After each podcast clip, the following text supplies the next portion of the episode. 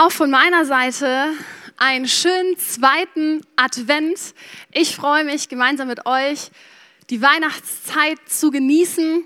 Ich liebe Weihnachten, wer das kennt, weiß das. Ich freue mich immer auf diese Zeit, weil es für mich immer eine ganz besondere Zeit ist. Eine Zeit, wo, ja, wo man einfach zusammenkommt, wo man Jesus nochmal in den Fokus nimmt, feiern darf, Zeit mit Freunden hat, gemeinsam sich austauschen kann und so vieles mehr.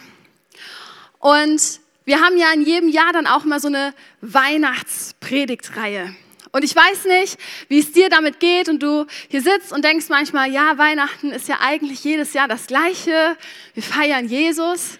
Oder ob du hier sitzt und denkst dir, yeah, wir feiern Jesus Geburt. Und ich hoffe, es ist das Zweitere. Und wenn nicht, hoffe ich, dass wir uns da so ein bisschen mehr hinbewegen können, weil wir feiern den Messias in dieser Zeit ganz besonders. Und letzte Woche hat Dominik angefangen mit der Predigtreihe.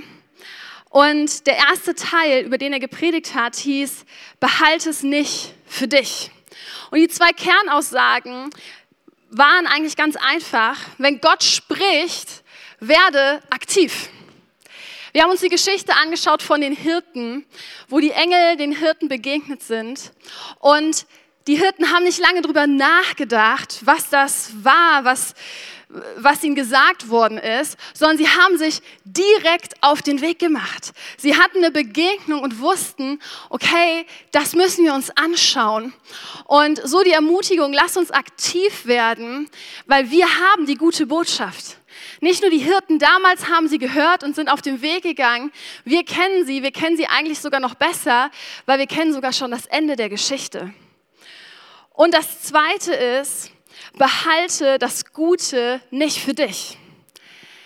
Wir kennen die gute Botschaft und nachdem die Hirten im Stall waren und Baby Jesus willkommen geheißen haben, dann sind sie nicht zurück zu ihren Schafen gegangen und haben ihnen das erzählt oder es sogar für sich behalten, sondern sie sind zurückgegangen und haben jedem die gute Botschaft erzählt, den sie gekannt, den sie kennengelernt haben, den sie getroffen haben. Und so lass uns diese gute Botschaft nicht für uns behalten, weil wenn wir was zu erzählen haben, dann ist es doch die gute Botschaft von Jesus, oder? Und heute im zweiten Teil geht es jetzt darum, dass du die Botschaft nicht verpasst. Verpass es nicht. So haben wir diesen Teil mal überschrieben weil wer die Geschichte kennt, und viele von euch kennen sie, weiß, dass es verschiedene Menschen gab in der damaligen Zeit, wo die Bibel von berichtet. Und auf der einen Seite gab es die Hirten, die verstanden haben, was da passiert ist, die sich auf den Weg gemacht haben. Aber es gab wiederum auch andere Menschen, die anders reagiert haben. Und wir wollen noch mal ein Stück in die Weihnachtsgeschichte hineingehen und schauen uns dazu Matthäus Kapitel 2, die Verse 1 bis 12 an. Und Amelie wird uns mit hineinnehmen in die Weihnachtsgeschichte. Jesus wurde zur Zeit des Königs Herodes in Bethlehem, einer Stadt in Judäa, geboren. Bald darauf kamen Sterndeuter aus einem Land im Osten nach Jerusalem. Wo ist der König der Juden, der kürzlich geboren wurde? fragten sie. Wir haben einen Stern aufgehen sehen und sind, ihm, sind gekommen und um ihm Ehre zu erweisen. Als König Herodes das hörte, erschrak er und mit ihm ganz Jerusalem. Er rief alle führenden Priester und alle Schriftgelehrten des jüdischen Volkes zusammen und erkundigte sich bei ihnen, wo der Messias geboren werden sollte. In Bethlehem in Judäa, antworteten sie, denn so ist es in der Schrift durch den Propheten vorausgesagt. Und du, Bethlehem im Land Juda, du bist keineswegs die unbedeutendste unter den Städten Judas. Denn aus dir wird ein Fürst hervorgehen, der mein Volk Israel führen wird wie ein Hirte seine Herde. Da rief Herodes die Sterndeuter heimlich zu sich und ließ sich von ihnen den genauen Zeitpunkt angeben, an dem der Stern zum ersten Mal erschienen war. Daraufhin schickte er sie nach Bethlehem. Geht und erkundigt euch genau nach dem Kind, sagte er, und gebt mir Bescheid, sobald ihr es gefunden habt dann kann auch ich hingehen und ihm Ehre erweisen. Mit diesen Anweisungen des Königs machten sie sich auf den Weg. Und der Stern, den sie hatten aufgehen sehen, zog vor ihnen her, bis er schließlich über dem Ort stehen blieb, wo das Kind war. Als sie den Stern sahen, waren sie überglücklich. Sie gingen in das Haus und fanden dort das Kind und seine Mutter Maria. Da warfen sie sich vor ihm nieder und erwiesen ihm Ehre. Dann holten sie die Schätze hervor, die sie mitgebracht hatten, und gaben sie ihm Gold, Weihrauch und Myrrhe. In einem Traum erhielten sie daraufhin die Weisung, nicht zu Herodes zurückzukehren. Deshalb reisten sie auf einem anderen Weg wieder in ihr Land. Vielen Dank, Amelie.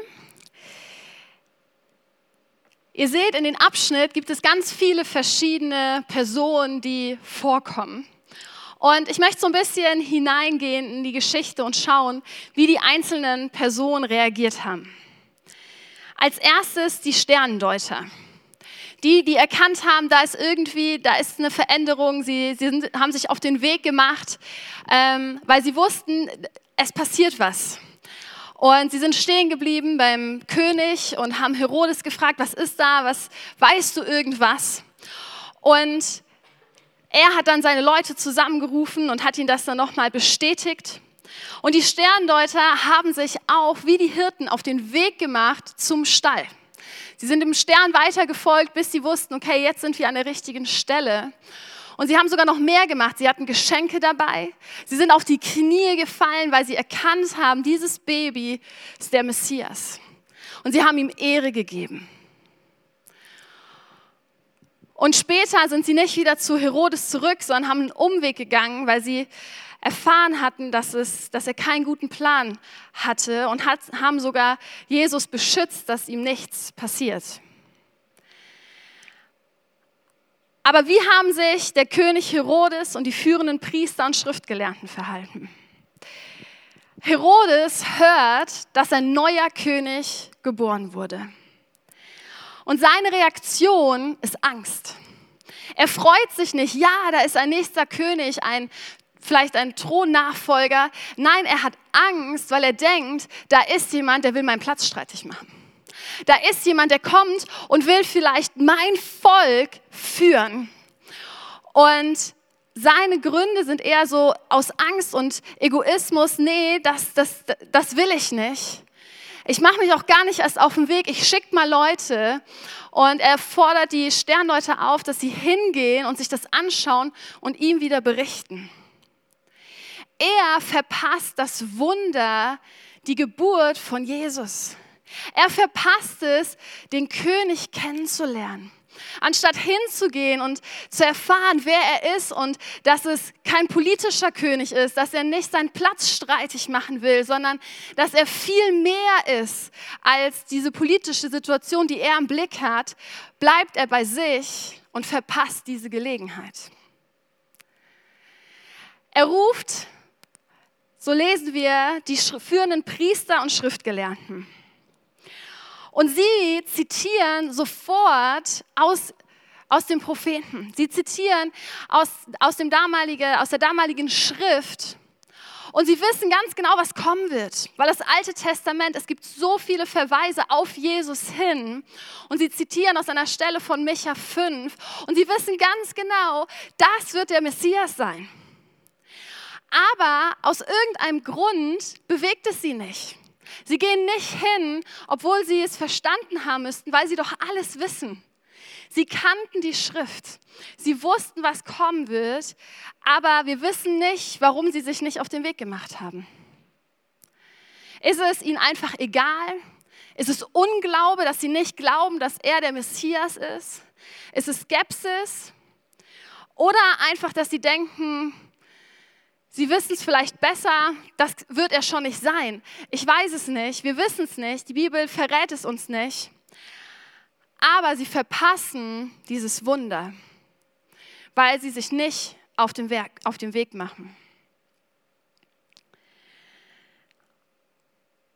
Und Menschen wie damals verpassen dieses Wunder, diese Gelegenheit, Jesus kennenzulernen, damals wie heute.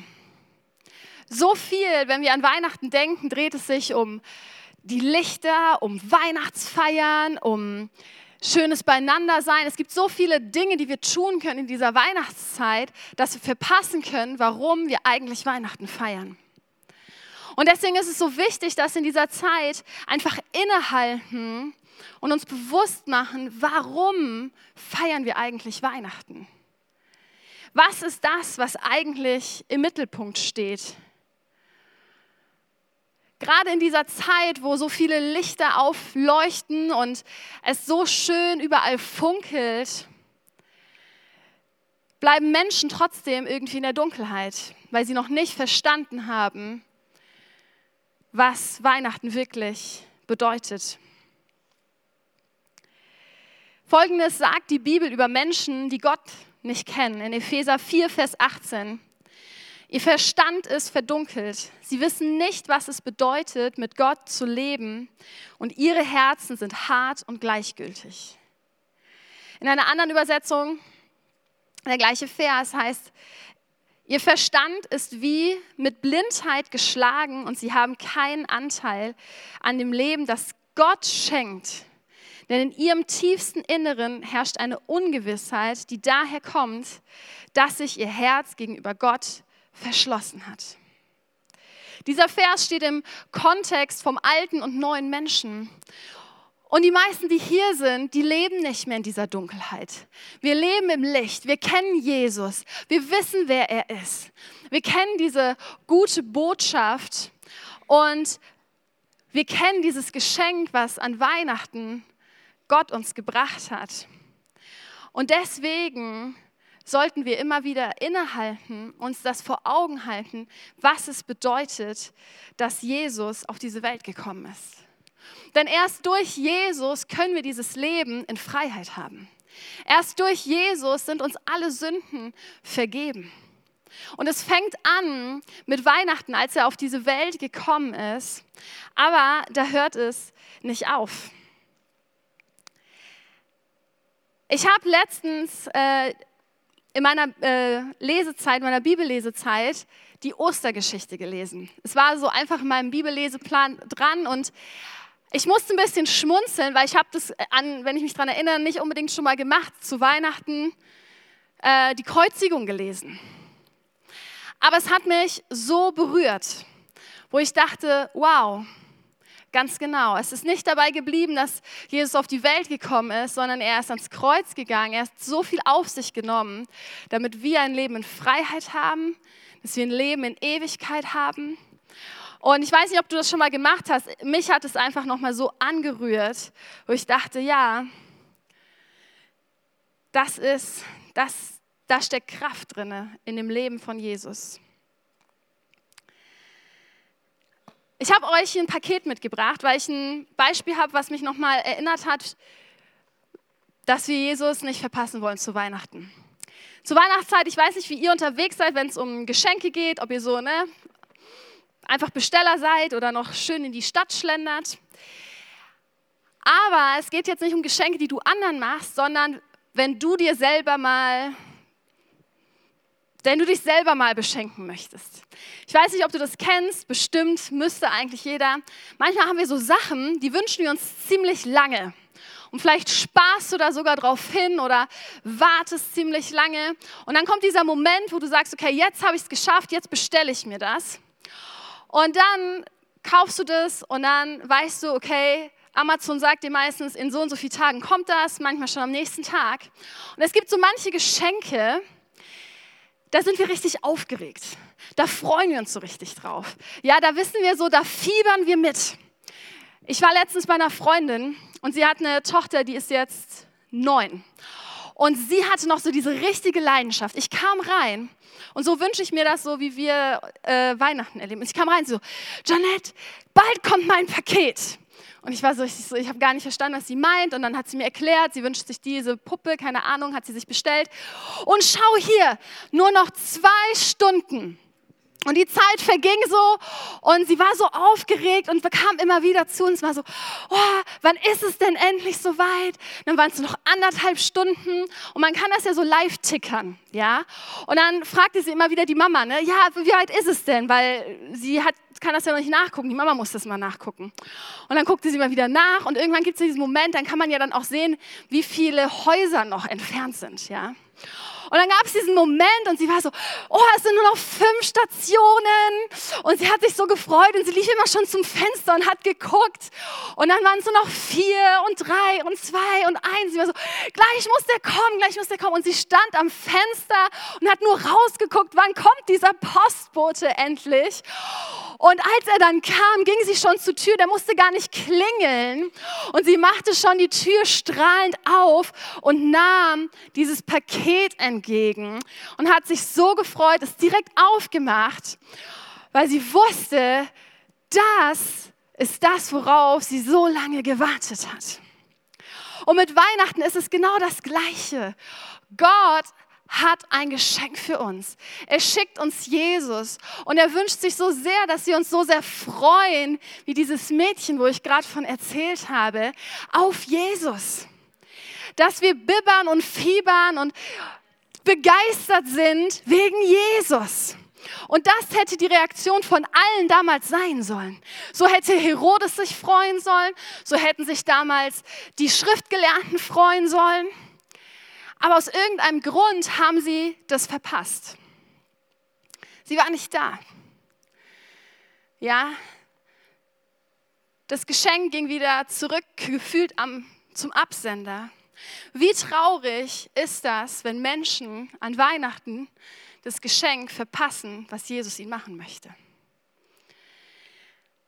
Und es können so viele Gründe sein. Ein Grund kann sein, dass wir einfach zu beschäftigt sind. Wenn ich jetzt fragen würde, wer ist an Weihnachten beschäftigt, äh, glaube ich, würden die meisten Hände hochgehen. Und es sind gute Gründe, warum wir beschäftigt sind. Die Weihnachtsfeier vom von, von deiner Firma, die Weihnachtsfeier vom Kindergarten, von der Schule, vielleicht noch hier zwei Weihnachtsfeiern und fünf Gottesdienste dann noch das Essen mit der Oma, dann noch die weite Fahrt äh, zur Tante, die auch immer möchte, dass ich Weihnachten vorbeikomme, dann die fünf Weihnachtsmärkte, die ich auf jeden Fall besuchen möchte, weil das so schön ist.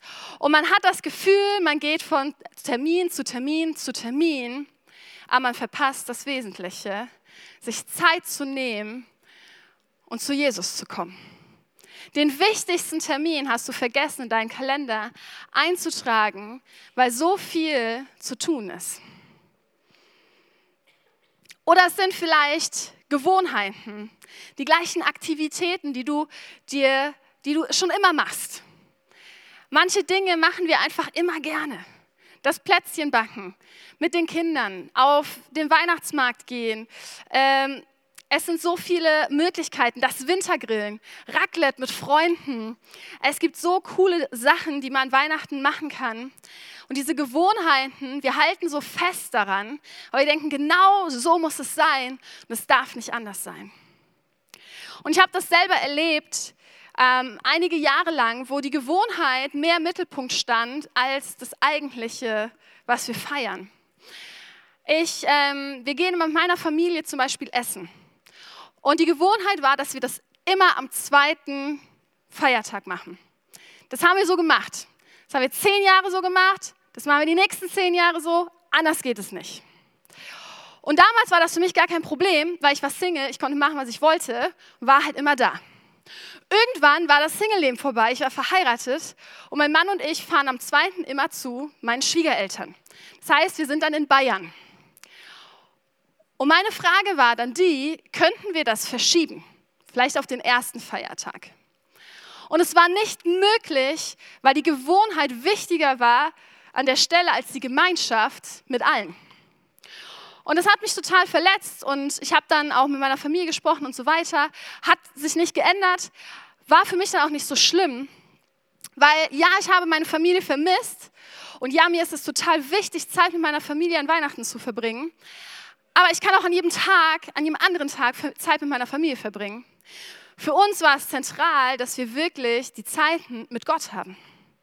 Dass wir uns ausstrecken nach Jesus, auch wenn diese Gewohnheit mir was bedeutet hat. Es können andere Sentimentalitäten sein, Vielleicht der eine Weihnachtsschmuck, den du ganz besonders findest, weil er von deiner Urgroßmutter ist und du da dich hinein, dass du dich daran erinnerst, wie das war damals.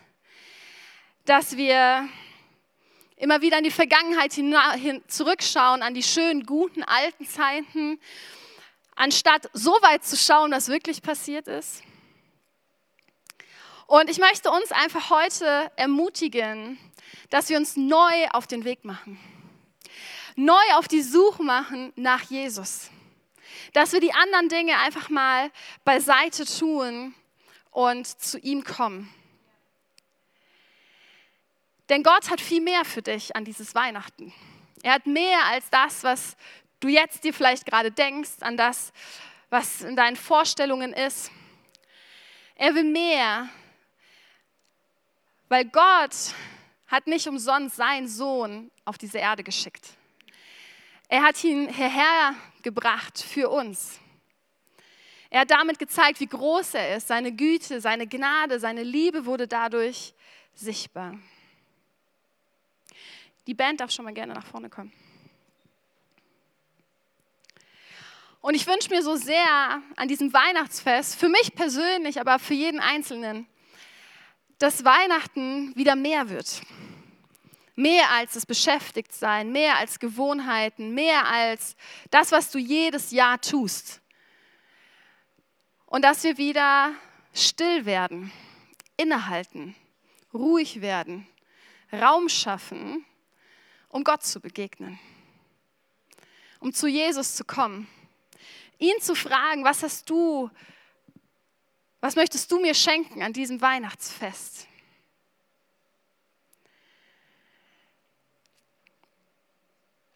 Dass wir wie die Hirten oder die Sterndeuter uns auf den Weg machen, auf dem Weg zu Jesus.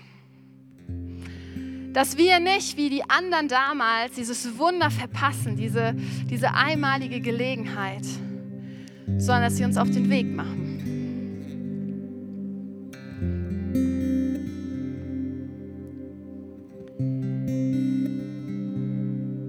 Lukas 2, die Verse 6 bis 7. Und es geschah, als sie dort waren, wurden ihre Tage erfüllt, dass sie gebären sollte. Und sie gebar ihren erstgeborenen Sohn und wickelte ihn in Windeln und legte ihn in eine Krippe, weil in der Herberge kein Raum für sie war. So berichtet die Bibel da von damals wie Jesus zur Welt gekommen ist. Ganz einfach. Nichts Kompliziertes. Ein Baby,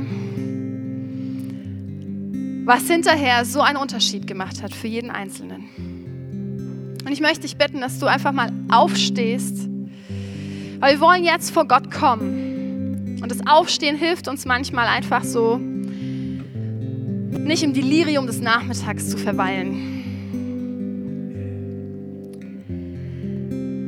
Weil ich glaube, dass Gott wirklich diese Weihnachtszeit nutzen möchte, um zu dir zu sprechen.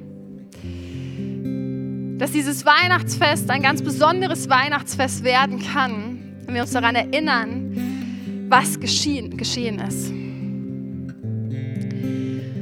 Und wenn wir jetzt so vor Gott kommen, dann wird er antworten. In Jeremia 29, 13 bis 14 verspricht uns Gott, wenn ihr mich sucht, werdet ihr mich finden. Ja, wenn ihr von ganzem Herzen nach mir fragt, will ich mich von euch finden lassen. Das verspreche ich, der Herr.